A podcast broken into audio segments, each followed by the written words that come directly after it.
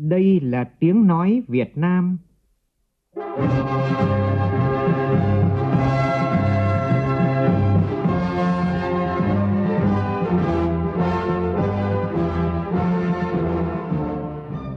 là tiếng nói Việt Nam, phát thanh từ Hà Nội, thủ đô nước Cộng hòa xã hội chủ nghĩa Việt Nam.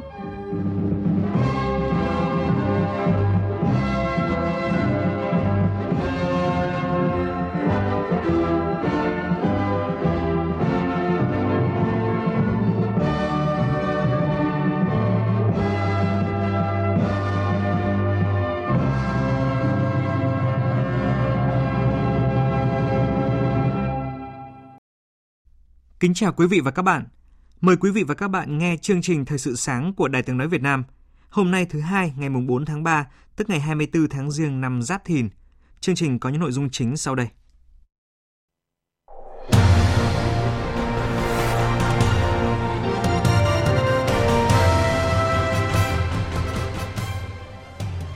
Thủ tướng Phạm Minh Chính lên đường dự hội nghị cấp cao đặc biệt kỷ niệm 50 năm quan hệ ASEAN-Australia, thăm chính thức Australia và New Zealand. Từ hôm nay, Sở giao dịch chứng khoán Thành phố Hồ Chí Minh chạy thử hệ thống giao dịch do Sở giao dịch chứng khoán Hàn Quốc thiết kế, một dấu mốc trong tiến trình tiến tới nâng hạng thị trường chứng khoán nước ta.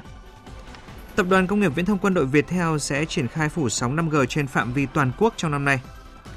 Đến với phần tin thế giới, cộng đồng quốc tế tiếp tục gây sức ép để các bên tiến tới thỏa thuận ngừng bắn ở Gaza.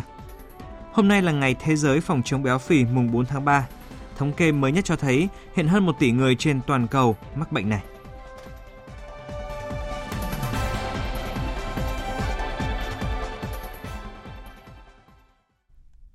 Bây giờ là nội dung chi tiết. Sáng nay, chuyên cơ chở Thủ tướng Chính phủ Phạm Minh Chính và phu nhân cùng đoàn đại biểu cấp cao Việt Nam lên đường tham dự hội nghị cấp cao đặc biệt kỷ niệm 50 năm quan hệ ASEAN-Australia, thăm chính thức Australia và thăm chính thức New Zealand từ ngày 5 đến ngày 11 tháng 3 năm nay, theo lời mời của Thủ tướng Australia Anthony Albanese và Thủ tướng New Zealand Christopher Luxon. Phóng viên Vũ Khuyên đưa tin. Hội nghị cấp cao đặc biệt diễn ra từ ngày 4 đến ngày 6 tháng 3 là dấu mốc quan trọng trong lịch sử chung của Australia với khu vực. Nội dung trọng tâm của hội nghị cấp cao đặc biệt lần này là kỷ niệm 50 năm quan hệ đối tác đối thoại Australia-ASEAN. Hội nghị cấp cao đặc biệt sẽ tập trung vào bốn lĩnh vực chủ chốt, kinh doanh, lãnh đạo mới nổi, khí hậu và năng lượng sạch, hợp tác hàng hải. Mối quan hệ song phương giữa Australia và Việt Nam có sự phát triển đáng kể. Năm 2018, Thủ tướng hai nước đã nâng cấp quan hệ song phương thành đối tác chiến lược. Chỉ 4 năm sau, nhân chuyến thăm Australia của Chủ tịch Quốc hội Vương Đình Huệ, lãnh đạo hai nước đã nhất trí việc xem xét nâng cấp quan hệ thành đối tác chiến lược toàn diện, phản ánh tầm quan trọng, tiềm năng trong hợp tác song phương. Các lĩnh vực trọng tâm của hội nghị cấp cao phản ánh những sự ưu tiên chung trong mối quan hệ Australia-Việt Nam. Phía lãnh đạo Australia mong muốn nâng cấp quan hệ song phương thành đối tác chiến lược toàn diện và tăng cường hợp tác trên các lĩnh vực quan trọng, bao gồm biến đổi khí hậu, chuyển đổi số, thương mại và đầu tư, khoáng sản trọng yếu và giáo dục. Australia và Việt Nam kết nối với nhau thông qua sự gắn bó giữa con người và gia đình. Tiếng Việt là ngôn ngữ được sử dụng phổ biến thứ tư ở Australia. Australia có hơn 350.000 người gốc Việt, góp phần tạo nên sự đa dạng văn hóa của Australia. Hàng chục nghìn sinh viên Việt Nam đã được hưởng lợi từ các cam kết của Australia đối với giáo dục tại Việt Nam thông qua những đóng góp đáng kể của Đại học RMIT trong việc phát triển năng lực của Việt Nam. Nói về quan hệ giữa Việt Nam và New Zealand, ta và bạn lập quan hệ ngoại giao ngày 19 tháng 6 năm 1975, thiết lập quan hệ đối tác toàn diện vào tháng 9 năm 2009 và nâng cấp quan hệ lên đối tác chiến lược hồi tháng 7 năm 2020. Về kinh tế thương mại, Việt Nam là đối tác thương mại lớn thứ 14 của New Zealand, trong đó Việt Nam là nhà xuất khẩu thứ 13 vào thị trường New Zealand và là nhập khẩu thứ 17 của New Zealand. Kim ngạch thương mại hai chiều tăng đều qua các năm. Chiều qua tại trụ sở Bộ Ngoại giao, Bộ trưởng Bộ Ngoại giao Bùi Thanh Sơn đã tiếp Thứ trưởng thứ nhất Bộ Ngoại giao Nga Vladimir Titov đang có chuyến thăm Việt Nam để tiến hành đối thoại chiến lược ngoại giao quốc phòng an ninh Việt Nam-Nga lần thứ 13. Tại buổi tiếp, Bộ trưởng Bùi Thanh Sơn bày tỏ vui mừng gặp lại Thứ trưởng thứ nhất Titov, đánh giá cao việc hai bên duy trì cơ chế đối thoại chiến lược là kênh trao đổi thông tin hiệu quả nhằm kịp thời ra soát tình hình và thống nhất các biện pháp đẩy mạnh quan hệ hợp tác nhiều mặt giữa hai nước, nhất là sự phối hợp giữa hai bộ ngoại giao. Trao đổi về quan hệ song phương, Bộ trưởng Ngoại giao Bùi Thanh Sơn khẳng định Việt Nam hết sức coi trọng quan hệ hữu nghị truyền thống và đối tác chiến lược toàn diện với Nga, được xây dựng bởi nhiều thế hệ lãnh đạo và nhân dân hai nước. Nhấn mạnh, Nga là một trong những đối tác ưu tiên hàng đầu trong chính sách đối ngoại của Việt Nam. Thứ trưởng thứ nhất Bộ Ngoại giao Nga Vladimir Titov bày tỏ vui mừng thăm Việt Nam và tiến hành vòng đối thoại chiến lược, khẳng định Nga coi trọng quan hệ hữu nghị truyền thống và đối tác chiến lược toàn diện với Việt Nam – đánh giá cao sự tin cậy chính trị và trao đổi đoàn thường xuyên ở các cấp, nhất là cấp cao giữa hai nước, cũng như sự phát triển đa dạng của hợp tác song phương và đa phương giữa Việt Nam và Nga thời gian qua. Thứ trưởng thứ nhất Titov mong muốn Bộ Ngoại giao hai nước sẽ duy trì truyền thống hợp tác tốt đẹp, phát huy vai trò điều phối, đôn đốc hợp tác song phương hiệu quả giữa hai nước, cũng như phối hợp chặt chẽ trên trường quốc tế. Hai bên nhất trí tiếp tục phối hợp hành động trong triển khai hợp tác song phương nói chung giữa hai bộ ngoại giao nói riêng nhằm đạt được các kết quả thực chất. Bộ Tài chính vừa yêu cầu ba tỉnh Bình Định, Phú Yên, Khánh Hòa triển khai nghiêm túc quyết liệt các giải pháp thúc đẩy giải ngân vốn đầu tư công năm nay theo quy định, không phân bổ vốn cho dự án không có khả năng giải ngân. Đây là thông tin tại báo cáo kết quả đoàn công tác do Bộ trưởng Bộ Tài chính Hồ Đức Phước làm trưởng đoàn làm việc với ba tỉnh về tình hình sản xuất kinh doanh, đầu tư xây dựng xuất nhập khẩu trên địa bàn. Về giải pháp, Bộ trưởng đề nghị ba địa phương tập trung tháo gỡ khó khăn vướng mắc trong thực hiện các dự án hạ tầng quy mô lớn, đặc biệt giải quyết dứt điểm giải phóng mặt bằng đối với các tuyến cao tốc trên địa bàn – Đồng thời, các địa phương tiếp tục ra soát bảo đảm kiểm soát định mức đơn giá xây dựng, khai thác cung ứng vật liệu xây dựng cho các dự án công trình giao thông trọng điểm quan trọng quốc gia theo chỉ đạo của Thủ tướng Chính phủ. Thực hiện nghị quyết của chính phủ, ngành giao thông vận tải đang triển khai các giải pháp đẩy nhanh tiến độ thực hiện và giải ngân vốn đầu tư công ngay từ đầu năm nay, đặc biệt là các dự án trọng điểm quan trọng quốc gia, đường cao tốc liên vùng ven biển và các chương trình mục tiêu quốc gia, phấn đấu giải ngân trên 95% kế hoạch được giao. Phóng viên Hà Nho thông tin trên cơ sở phát huy kế thừa những kết quả đạt được, khắc phục hạn chế của năm 2023, Bộ trưởng Bộ Giao thông Vận tải yêu cầu thủ trưởng các chủ đầu tư, ban quản lý dự án, các cơ quan tham mưu có liên quan của Bộ cần tiếp tục nỗ lực phấn đấu quyết tâm cao nhất, không ngừng đổi mới sáng tạo, đoàn kết đồng lòng trong thực hiện nhiệm vụ được giao. Theo yêu cầu của Bộ Giao thông Vận tải, các ban quản lý dự án, đại diện chủ đầu tư khẩn trương triển khai dự toán chi theo kế hoạch được giao, đẩy nhanh hoàn thiện thủ tục thanh toán với kho bạc nhà nước khi có khối lượng được nghiệm thu, kịp thời thực hiện ghi thu ghi chi vốn ODA và vay ưu đãi đã thực hiện với kho bạc nhà nước, xử lý nghiêm cán bộ phòng ban không tuân thủ quy trình giải ngân gây khó khăn cho đơn vị khi làm thủ tục thanh toán. Bước tiếp theo là lập kế hoạch giải ngân chi tiết theo từng tháng, từng quý và xác định rõ các mốc tiến độ giải ngân đối với từng dự án. Ông Nguyễn Vũ Quý, Giám đốc Ban Quản lý Dự án Đường Hồ Chí Minh, nêu kinh nghiệm. Phải có sự đổi mới, tìm mọi cách. Đương nhiên là nó phải đảm bảo những cái pháp lý đã đề ra, pháp lý theo quy định để đạt được những cái mục tiêu, những yêu cầu trực tiếp đấy là của lãnh đạo bộ của bộ trưởng bộ giao thông vận tải song song với cái mảng là về cái việc mà kiểm soát về tiến độ à, về chất lượng về đảm bảo vệ sinh trường để mà an toàn lao động mọi công việc Ngành giao thông vận tải tiếp tục xác định kết quả giải ngân kế hoạch đăng ký đầu năm là tiêu chí chủ yếu để đánh giá mức độ hoàn thành nhiệm vụ công tác năm nay, góp phần thúc đẩy phát triển kinh tế xã hội theo mục tiêu chung của cả nước. Sở giao dịch chứng khoán Thành phố Hồ Chí Minh đã thông báo đến các công ty chứng khoán kế hoạch diễn tập chuyển đổi hệ thống lần 1 của dự án công nghệ thông tin KRX bắt đầu từ hôm nay. Từ ngày 11 tháng 3 đến ngày 15 tháng 3, các công ty chứng khoán sẽ thử nghiệm việc nhập lệnh giao dịch, đảm bảo hoạt động giao dịch chứng khoán như một ngày giao dịch bình thường.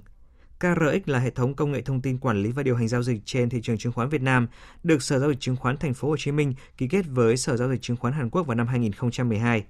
Việc đưa vào vận hành chính thức hệ thống KRX là một trong những vấn đề được nhà đầu tư trong và ngoài nước lẫn các tổ chức tài chính quan tâm theo sát. Do đây, được xem là tiền đề để giải quyết các nút thắt hiện nay trong quá trình nâng hạng thị trường chứng khoán từ cận biên lên mới nổi.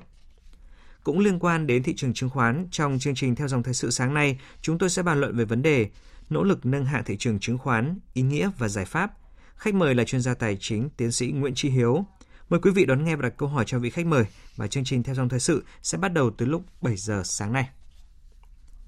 Tại cuộc gặp mặt đầu xuân giữa Thường trực Chính phủ với các doanh nghiệp nhà nước tiêu biểu diễn ra hôm qua, ông Tào Đức Thắng, Chủ tịch kiêm Tổng Giám đốc Tập đoàn Công nghiệp Viễn thông Quân đội Viettel cho biết, năm nay Viettel sẽ mạnh dạn đầu tư rất nhiều trong lĩnh vực hạ tầng như là hạ tầng giao thông, hạ tầng số. Đáng chú ý, tập đoàn sẽ triển khai 5G phủ sóng trên phạm vi toàn quốc, tập đoàn sẽ đầu tư gần 30.000 tỷ đồng để đẩy mạnh tần số, bao gồm hệ thống kết nối đến các vùng sâu, vùng xa. Hôm qua tại Ngày hội tư vấn tuyển sinh hướng nghiệp tổ chức tại thành phố Hồ Chí Minh, Phó giáo sư tiến sĩ Nguyễn Thu Thủy, vụ trưởng vụ giáo dục đại học Bộ Giáo dục Đào tạo đã thông tin về việc ban hành quy chế thi tốt nghiệp trung phổ thông 2024. Bà Nguyễn Thu Thủy cho biết, vài ngày nữa quy chế thi tốt nghiệp trung học phổ thông sẽ được Bộ Giáo dục và Đào tạo chính thức ban hành, chuẩn bị cho tháng 4 năm nay thí sinh sẽ đăng ký dự thi. Quy chế mới chủ yếu điều chỉnh về mặt kỹ thuật để có kỳ thi an toàn, nghiêm túc, đảm bảo công bằng cho mọi thí sinh. Bà Nguyễn Thu Thủy cũng thông tin rằng những thí sinh không đỗ tốt nghiệp đại học năm nay có thể phải tham dự chung kỳ thi tốt nghiệp năm 2025 với lứa học sinh theo chương trình phổ thông mới. Thưa quý vị, sau gần 40 năm gắn bó với sự nghiệp giáo dục, năm 2018 khi về hưu, ông Liêng Gia Rang Ha Tương ở thôn Đa Tế, xã Đạm Rông, huyện Đam Rông, tỉnh Lâm Đồng, được địa phương tin tưởng và giao trọng trách đảm nhiệm bí thư chi bộ thôn. Ở cương vị mới, phát huy vai trò đảng viên, học tập và làm theo tư tưởng đạo đức phong cách Hồ Chí Minh, ông luôn gương mẫu đi đầu trong vận động triển khai thực hiện các phong trào phát triển kinh tế xã hội, xây dựng buôn làng ngày càng văn minh, giàu đẹp. Giới thiệu về tấm gương tiêu biểu người dân tộc thiểu số cơ họ ở vùng sâu, vùng xa này, cộng tác viên Văn Tâm ở khu vực Tây Nguyên có bài viết Học tập bác để xây dựng buông làng văn minh, giàu đẹp. là thầy giáo được phân công công tác tại vùng dân tộc thiểu số Đầm Ròn, huyện Đam Rông, tỉnh Lâm Đồng từ năm 1980. Sau gần 40 năm hoàn thành xuất sắc sự nghiệp giáo dục, năm 2018, ông Liên Gia Rang Ha Tương ở Buôn Đa Tế, xã Đại Mờ Rông về hưu và được giao trọng trách bí thư chi bộ thôn. Ở cương vị mới này, ông Liên Gia Rang Ha Tương đã phát huy tốt vai trò của đảng viên, cùng các đảng viên khác trong chi bộ thường xuyên tổ chức họp bàn, triển khai thực hiện có hiệu quả các nghị quyết chuyên đề về phát triển kinh tế, văn hóa, xã hội, nâng cao đời sống vật chất và tinh thần cho nhân dân. Chúng tôi cũng đã có đưa ra những cái kế hoạch hết sức là cụ thể về vấn đề trồng rau xanh cũng như là nuôi thêm gà, vịt rồi heo để cải thiện đến đời sống. Từ những cái vấn đề đã làm đó, quán triệt cũng như là cái chỉ đạo trong toàn dân đó, làm rau xanh nuôi những cái heo gà để cải thiện cái đời sống của mình giảm bớt được chi phí trong vấn đề cái mua thức ăn hàng ngày. Đấy cũng là một cái điểm mà tôi thấy rằng là đối với cái người đảng viên là khi học tập là chúng ta phải làm những công việc hết sức là thiết thực như vậy. Sau 5 năm làm bí thư chi bộ ông Liên Gia Rang Ha Tương đã để lại nhiều dấu ấn và tình cảm tốt đẹp trong mỗi cán bộ đảng viên và bà con nhân dân trong buôn đời sống kinh tế của người dân trong buôn từng bước ổn định và nâng cao các hủ tục lạc hậu trong cưới hỏi ma chay cũng được đẩy lùi, các nét đẹp mang bản sắc văn hóa các dân tộc được bảo tồn và phát huy. Đường làng ngõ xóm luôn xanh, sạch, đẹp, đảm bảo các tiêu chí về thôn buôn văn hóa. Ông Liên Hót Hà Phương, người dân tộc thiểu số cơ ho ở buôn Đa Tế, nói thì trong thôn đa tế của mình á, bí thư chi bộ mình lãnh đạo á, đường làng ngõ xóm rất là đàng hoàng tất cả trong thôn cũng là sạch sẽ và đẹp đẽ trong làng đáng chú ý để làm tốt công tác quản lý thôn buôn Ông Liên Gia Rang Ha Tương còn khởi xướng các đảng viên trong chi bộ, ban nhân dân vẽ sơ đồ buôn, thể hiện chi tiết nhiều thông tin cơ bản về các công trình phúc lợi xã hội, đường giao thông, nhà sinh hoạt văn hóa cộng đồng, điểm sinh hoạt tôn giáo và các vị trí nhà ở của từng hộ gia đình. Sơ đồ này được treo trang trọng tại nhà văn hóa buôn để mỗi người dân, du khách đến vui chơi, giải trí, học tập và tham quan dễ dàng nắm bắt, tìm hiểu đồng thời cũng là cơ sở để quản lý thuận lợi về dân cư, trở thành mô hình mới quản lý thôn buôn đang được nhân rộng trên địa bàn xã Đạ Mờ Rông nói riêng và huyện Đam Rông nói chung. Theo ông Nguyễn Hoàng Mai, Bí thư Đảng ủy, Chủ tịch Ủy ban nhân dân xã Đạ Mờ Rông, ông Liên Gia Rang Ha Tương là một người uy tín và là đảng viên gương mẫu.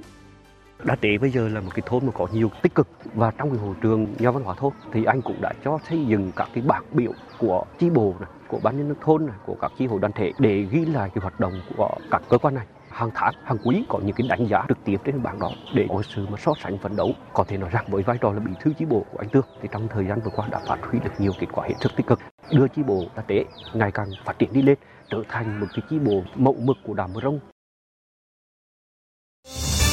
Thời sự VOV nhanh, tin cậy, hấp dẫn. Xin chuyển sang phần tin thế giới. Hôm nay, hội nghị cấp cao đặc biệt ASEAN Australia sẽ bắt đầu diễn ra tại thành phố Melbourne của Australia. Việt Nga, phóng viên Đài tiếng nói Việt Nam thường trú tại Australia thông tin. Nhân dịp kỷ niệm 50 năm thiết lập quan hệ đối tác đối thoại với Hiệp hội các quốc gia Đông Nam Á, gọi tắt là ASEAN, Australia đăng cai tổ chức hội nghị cấp cao đặc biệt ASEAN Australia tại thành phố Melbourne từ ngày 4 tháng 3 đến ngày 6 tháng 3. Hội nghị là dịp để thúc đẩy quan hệ đối tác chiến lược toàn diện được thiết lập từ năm 2021 giữa Australia với ASEAN. Tại hội nghị này, các nhà lãnh đạo ASEAN và Australia sẽ tham dự hai hoạt động quan trọng, đó là phiên họp toàn thể và phiên họp kín vào ngày 6 tháng 3 để ra soát thành quả hợp tác giữa hai bên trong 50 năm qua và thảo luận phương hướng hợp tác trong thời gian tới cho xứng tầm với quan hệ đối tác chiến lược toàn diện đã được thiết lập. Đồng thời, các nhà lãnh đạo ASEAN và Australia cũng sẽ thảo luận các vấn đề quốc tế và khu vực cùng quan tâm. Những giờ qua, thế giới như được sống lại hy vọng về một lệnh ngừng bắn cho giải Gaza, nơi cuộc xung đột giữa Israel và Hamas sắp tròn 5 tháng. Giới chức Mỹ cho biết Israel cơ bản đã đồng ý về lệnh ngừng bắn kéo dài 6 tuần và thỏa thuận đã được đặt trên bàn chờ Hamas. Trong khi đó thì phái đoàn Hamas tới Ai Cập và cho biết lệnh ngừng bắn có thể đạt được trong một hoặc là hai ngày tới. Thế giới tiếp tục gây sức ép lên hai bên để có thể đạt được kết quả cuối cùng tích cực. Tổng hợp của biên tập viên Đình Nam. Hôm qua, phái đoàn Hamas đã đến Cairo, Ai Cập để tiếp tục đàm phán về những rào cản cuối cùng của thỏa thuận ngừng bắn tại Gaza, được cho là sẽ kéo dài 6 tuần. Trước đó, giới chức Mỹ cho rằng Israel về cơ bản đã chấp thuận một thỏa thuận khung về ngừng bắn và mọi thứ đang chờ đợi Hamas trên thực tế rất đơn giản, theo đúng nghĩa đen. Hiện các điều khoản trong thỏa thuận ngừng bắn chưa hề được tiết lộ và Israel cũng chưa lên tiếng xác nhận về việc đồng ý. Trong bối cảnh thỏa thuận ngừng bắn tạm thời có cơ hội đạt được trước khi tháng lễ Ramadan của người Hồi giáo bắt đầu, thế giới tiếp tục gây sức ép lên hai bên. Hôm qua, Đức Giáo hoàng Francis kêu gọi. Làm ơn dừng lại. Tất cả chúng ta hãy cùng nhau nói điều này. Tôi kêu gọi các bên tiếp tục đàm phán để ngừng bắn ngay lập tức ở Gaza và trên toàn khu vực, để các con tin được giải thoát và trở về với người thân. Dân thường có thể được tiếp cận an toàn với hàng cứu trợ nhân đạo. Từ Riyadh, Ả Rập Xê Út, cùng ngày Ngoại trưởng 6 nước Hội đồng Hợp tác Vùng Vịnh GCC và người đồng cấp Ai Cập cũng đã nhóm họp bàn về tình hình tại giải Gaza. Ngoại trưởng Ai Cập nhấn mạnh Hòa bình, an ninh và ổn định sẽ chỉ đạt được bằng một giải pháp chính trị nghiêm túc cho vấn đề Palestine và bắt đầu thực hiện giải pháp hai nhà nước. Cuộc khủng hoảng Gaza đã phủ bóng đen lên toàn bộ khu vực, nơi các hành động gây hấn của Israel gây ra tình trạng bất ổn trong khu vực lan rộng, từ Biển Đỏ đến biên giới của Liban với Israel. Trong một diễn biến khác có liên quan, Bộ trưởng Quốc phòng Israel Yoav Galan một lần nữa khẳng định rằng là quân đội nước này sẽ không rời khỏi Gaza trước khi lực lượng Hamas bị tiêu diệt. Đại diện của Bộ Năng lượng Ả Rập Xê Út xác nhận nước này sẽ tiếp tục thực hiện chính sách cắt giảm sản lượng khai thác dầu thô tự nhiên tự nguyện ở mức là 1 triệu thùng một ngày trong tháng 6 năm nay. Theo đó thì Riyadh sẽ duy trì sản lượng khai thác ở mức là 9 triệu thùng một ngày cho đến hết quý 2 của năm nay. Quyết định được đưa ra dựa trên sự đồng thuận với một số quốc gia thành viên trong Liên minh OPEC cộng, tức là các quốc gia thuộc tổ chức xuất khẩu dầu mỏ OPEC và một số đối tác, đứng đầu là Nga. Sau thời điểm 30 tháng 6, việc điều chỉnh sản lượng khai thác dầu sẽ được Ả Rập Xê Út tiến hành tùy thuộc vào điều kiện thực tế của thị trường. Các phiên thảo luận diễn đàn triển lãm diễn ra sôi nổi đầy nhiệt huyết của tuổi trẻ. Đó là cảm nhận chung về hai ngày đầu tiên của Liên hoan Thanh niên Thế giới năm 2024 đang diễn ra tại vùng lãnh thổ liên bang Syria của Nga. Thu Hà và Đặng Cường, thường trú tại Liên bang Nga, đưa tin. Hội tụ những ý tưởng về công nghệ, Liên hoan Thanh niên Thế giới thật sự gây ấn tượng với những khu vực trải nghiệm làm ảnh nghệ thuật, làm đẹp bằng công nghệ 3D. Các đại biểu trẻ cũng bị thu hút bởi các phiên thảo luận chuyên đề Hành trình từ quá khứ đến tương lai của kỷ nguyên số, Giải thưởng công nghệ, tương lai và thách thức, Nga và Trung Quốc, khoa học của tương lai. Đặc biệt, các bạn trẻ đã cùng nhau trao đổi về tương lai của thế giới đa cực, bức tranh thế giới vào năm 2040. Trong ngày 3 tháng 3, thay mặt đoàn đại biểu Việt Nam, anh Bùi Quang Huy, Ủy viên dự khuyết Trung ương Đảng, Bí thư thứ nhất Trung ương Đoàn, chủ nhiệm Ủy ban Quốc gia về Thanh niên Việt Nam, đã có buổi gặp gỡ song phương với anh Moon Chol, Bí thư thứ nhất Trung ương Đoàn Thanh niên Ái quốc xã hội chủ nghĩa Triều Tiên. Tại buổi gặp mặt, hai bên đều nhất trí cho rằng quan hệ hợp tác giữa tổ chức thanh niên hai nước Việt Nam Triều Tiên đã góp phần thúc đẩy mối quan hệ hợp tác hữu nghị tốt đẹp giữa hai nước trong suốt thời gian qua. Tối cùng ngày, các đại biểu trẻ Việt Nam đã tham dự hội nghị bàn tròn những thách thức và giải pháp toàn cầu cho giới trẻ. Chị Hoàng Minh Hằng, đại biểu đoàn Việt Nam chia sẻ. Các đại biểu của Việt Nam đã thảo luận và đưa ra được những thách thức của giới trẻ hiện nay và những giải pháp sao cho từng độ tuổi sẽ có thể giải quyết được những cái thách thức của mình và đặc biệt nhất trong các thách thức hiện nay thì đoàn Việt Nam rất là ấn tượng với những giải pháp của các nước bạc và đó sẽ là những bài học kinh nghiệm cũng như là những lời gợi ý cho tuổi trẻ Việt Nam có thể học tập cũng như là rút kinh nghiệm trong tương lai. Hôm nay là ngày Thế giới phòng chống béo phì mùng 4 tháng 3. Tổ chức Y tế Thế giới và một nhóm các nhà nghiên cứu quốc tế cho biết hơn một tỷ người trên toàn cầu hiện được coi là mắc bệnh này, vốn có liên quan đến nguy cơ mắc nhiều vấn đề về sức khỏe nghiêm trọng. Tổng hợp của biên tập viên Trần Nga béo phì đang trở nên phổ biến hơn tình trạng thiếu cân ở hầu hết các quốc gia, bao gồm nhiều quốc gia có thu nhập thấp và trung bình mà trước đây phải vật lộn với tình trạng thiếu dinh dưỡng.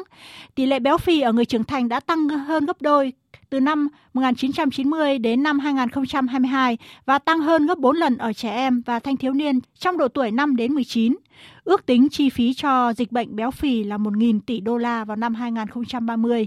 Do đó, các quốc gia sẽ không đủ khả năng chi trả và đặc biệt là các quốc gia có thu nhập thấp hơn. Những phát hiện này được coi là một trong những ước tính độc lập có căn cứ nhất dựa trên dữ liệu từ hơn 220 triệu người ở hơn 190 quốc gia. Ông Francesco Branda, giám đốc Ban dinh dưỡng và an toàn thực phẩm của Tổ chức Y tế Thế giới, cho biết suy dinh dưỡng và béo phì là hai mặt của cùng một vấn đề, đó là thiếu khả năng tiếp cận chế độ ăn uống lành mạnh. So this transition has happened uh, due to the change systems. Quá trình chuyển đổi này đã uh, xảy ra do sự thay đổi trong hệ thống thực phẩm và uh, sự thay đổi trong mô hình hoạt động thể chất, đặc biệt là hệ thống thực phẩm. Thực phẩm được chế biến kỹ hoặc thực phẩm giàu chất béo, đường và muối đã trở nên sẵn có và rẻ hơn nhiều, và điều này về cơ bản đã thay đổi thói quen ăn uống từ mô hình truyền thống sang mô hình hiện đại hơn dựa trên việc tiêu thụ thực phẩm chế biến sẵn. Chính sách của các quốc gia chưa quản lý được vấn đề này, trong khi chúng ta chưa thấy sự gia tăng về tính sẵn có và khả năng chi trả của thực phẩm lành mạnh hơn. Chế độ ăn uống lành mạnh rất tốn kém. Và tiếp ngay sau đây chúng tôi xin gửi đến quý vị một số thông tin thể thao.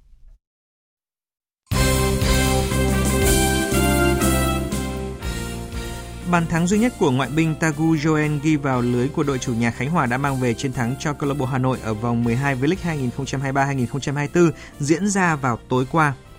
Còn trên sân hàng đẫy thì đương kim vô địch công an Hà Nội có trận hòa vất vả với tỷ số là một đều trước Hồng Lĩnh Hà Tĩnh. Chia sẻ sau trận đấu, huấn luyện viên Kia Tisak của công an Hà Nội cho biết. Biết là câu lạc bộ Hà Tĩnh sẽ đá phòng ngự và họ từng thắng nhiều trận 1-0 nên chúng tôi không chủ quan. Nhưng do hiệp 1 không ghi bàn, hiệp 2 lại bị phạt đền, nên các cầu thủ của câu lạc bộ Công an Hà Nội đã tương đối nóng vội. Trận này chẳng hề dễ dàng, vì lịch luôn rất khó. Dù đá sân nhà nhưng chúng tôi cần tấm may mắn ở trận này khi Quang Hải gỡ hòa 1-1. Ở trận đấu diễn ra cùng giờ thì thành phố Hồ Chí Minh có màn thể hiện xuất sắc trước Bình Dương. Đội chủ nhà giành thắng lợi 1-0 nhờ bàn thắng duy nhất của Võ Huy Toàn ở phút thứ 30. Chiều qua đã diễn ra trận chung kết nội dung nữ tại giải bóng truyền Cúp Hoa Lư Bình Điền năm 2024 giữa chủ nhà LP Bank Ninh Bình và VTV Bình Điền Long An. Trung cuộc thì LP Bank Ninh Bình thắng 3-0 và chính thức lên ngôi vô địch Cúp Hoa Lư Bình Điền 2024 lần đầu tiên trong lịch sử đội bóng. Còn ở nội dung bóng truyền nam thì trận chung kết giữa đội chủ nhà LP Bank Ninh Bình và đội biên phòng và chung cuộc thì đội biên phòng giành thắng lợi tuyệt đối với tỷ số là 3-0. Tại nhà truyền thống cách mạng thành phố Vũng Tàu, Sở Văn hóa Thể thao tỉnh Bà Rịa Vũng Tàu vừa phối hợp cùng với Cục Thể dục Thể thao, Bộ Văn hóa Thể thao và Du lịch tổ chức khai mạc giải vô địch các câu lạc bộ Muay quốc gia năm 2024. Giải diễn ra từ ngày mùng 3 cho đến ngày mùng 10 tháng 3 có 400 huấn luyện viên, vận động viên thuộc 33 đoàn từ các tỉnh thành ngành có phong trào Muay mạnh của cả nước về dự giải. Dự báo thời tiết Phía Tây Bắc Bộ nhiều mây, có mưa nhỏ vài nơi, sáng sớm có sương mù nhẹ rải rác, trưa chiều giảm mây trời nắng, sáng và đêm trời rét. Nhiệt độ từ 16 đến 26 độ, riêng khu Tây Bắc từ 27 đến 30 độ, có nơi trên 31 độ. Phía Đông Bắc Bộ nhiều mây, sáng có mưa nhỏ, mưa phùn và sương mù, sau có mưa vài nơi, trưa chiều giảm mây trời nắng, sáng và đêm trời rét, nhiệt độ từ 16 đến 25 độ. Khu vực từ Thanh Hóa đến Thừa Thiên Huế, nhiều mây, có mưa vài nơi, sáng sớm có sương mù nhẹ rải rác, trưa chiều giảm mây trời nắng, sáng sớm và đêm trời rét, nhiệt độ từ 17 đến 27 độ, có nơi trên 28 độ. Khu vực từ Đà Nẵng đến Bình Thuận, ngày nắng đêm không mưa, nhiệt độ từ 22 đến 32 độ, phía Nam có nơi trên 32 độ.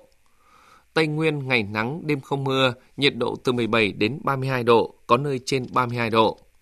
Nam Bộ ngày nắng, riêng miền Đông có nắng nóng, đêm không mưa, nhiệt độ từ 23 đến 35 độ, riêng miền Đông từ 34 đến 36 độ, có nơi trên 36 độ. Khu vực Hà Nội nhiều mây, sáng có mưa nhỏ, mưa phùn và sương mù, sau có mưa vài nơi, trưa chiều giảm mây trời nắng, sáng và đêm trời rét, nhiệt độ từ 17 đến 25 độ.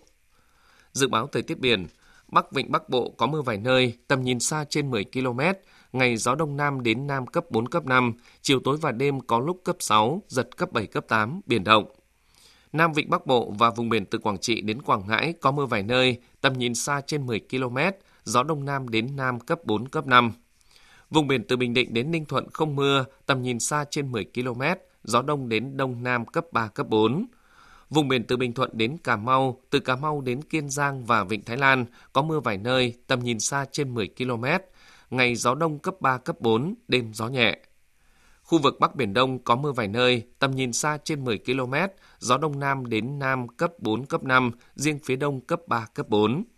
Khu vực giữa Biển Đông và khu vực quần đảo Hoàng Sa thuộc thành phố Đà Nẵng không mưa, tầm nhìn xa trên 10 km, gió Đông Nam đến Nam cấp 3, cấp 4. Khu vực Nam Biển Đông và khu vực quần đảo Trường Sa thuộc tỉnh Khánh Hòa có mưa rào vài nơi, tầm nhìn xa trên 10 km, ngày gió Đông Bắc đến Đông cấp 3, cấp 4, đêm gió nhẹ.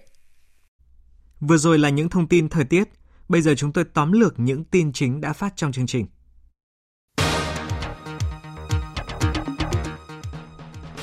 Hôm nay, Thủ tướng Phạm Minh Chính và phu nhân cùng đoàn đại biểu cấp cao nước ta lên đường tham dự hội nghị cấp cao đặc biệt kỷ niệm 50 năm quan hệ ASEAN-Australia, thăm chính thức Australia và thăm chính thức New Zealand. Chuyến công tác lần này của Thủ tướng Phạm Minh Chính có ý nghĩa quan trọng, khẳng định trách nhiệm của Việt Nam trước các vấn đề quốc tế, phát huy vị thế vai trò Việt Nam trong ASEAN trong quan hệ đối tác chiến lược toàn diện ASEAN-Australia, đồng thời có ý nghĩa quan trọng đối với việc củng cố tăng cường quan hệ đối tác chiến lược Việt Nam Australia, quan hệ đối tác chiến lược Việt Nam New Zealand. Cộng đồng quốc tế tiếp tục gây sức ép để các bên tiến tới thỏa thuận ngừng bắn ở Gaza. Trước đó, giới chức Mỹ cho rằng Israel về cơ bản đã chấp thuận một thỏa thuận khung về ngừng bắn và mọi thứ đang chờ đợi lực lượng Hamas trên thực tế. Rất đơn giản.